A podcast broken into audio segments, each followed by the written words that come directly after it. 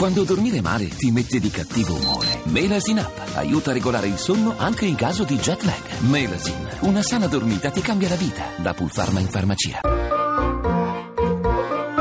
Accadde domani. Viaggio nella storia.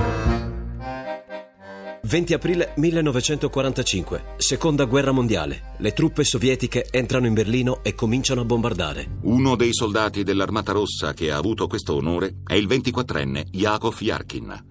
All'inizio della primavera del 1945 sentivamo di essere all'altezza dei tedeschi. Non avevamo più paura di loro.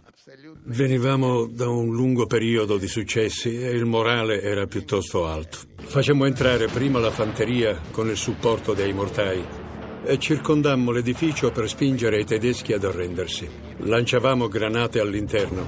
Non c'era niente di eroico in tutto questo. Era solo un duro lavoro.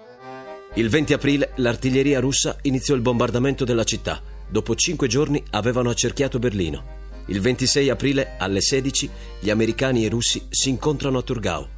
Il tutto termina con la resa della sua guarnigione, il 2 maggio. A volte c'erano dei civili negli edifici.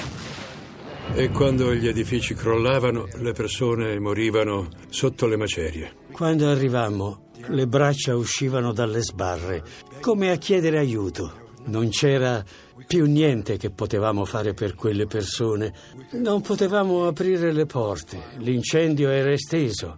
I tedeschi riuscirono a bruciare vive migliaia di persone a Gardlegen. La storia non svanisce. Le emozioni e l'orrore non svaniscono. Alla fine della guerra i russi sottolinearono che il quantitativo di esplosivo impiegato dalla loro artiglieria era maggiore del tonnellaggio sganciato dai bombardieri anglo-americani nel corso della guerra aerea su Berlino. A domani da Daniele Monachella. Le ricerche sono di Mimi Micocci, alla parte tecnica Max Gambino, la regia è di Ludovico Suppa. Il podcast e lo streaming sono su radio1.rai.it.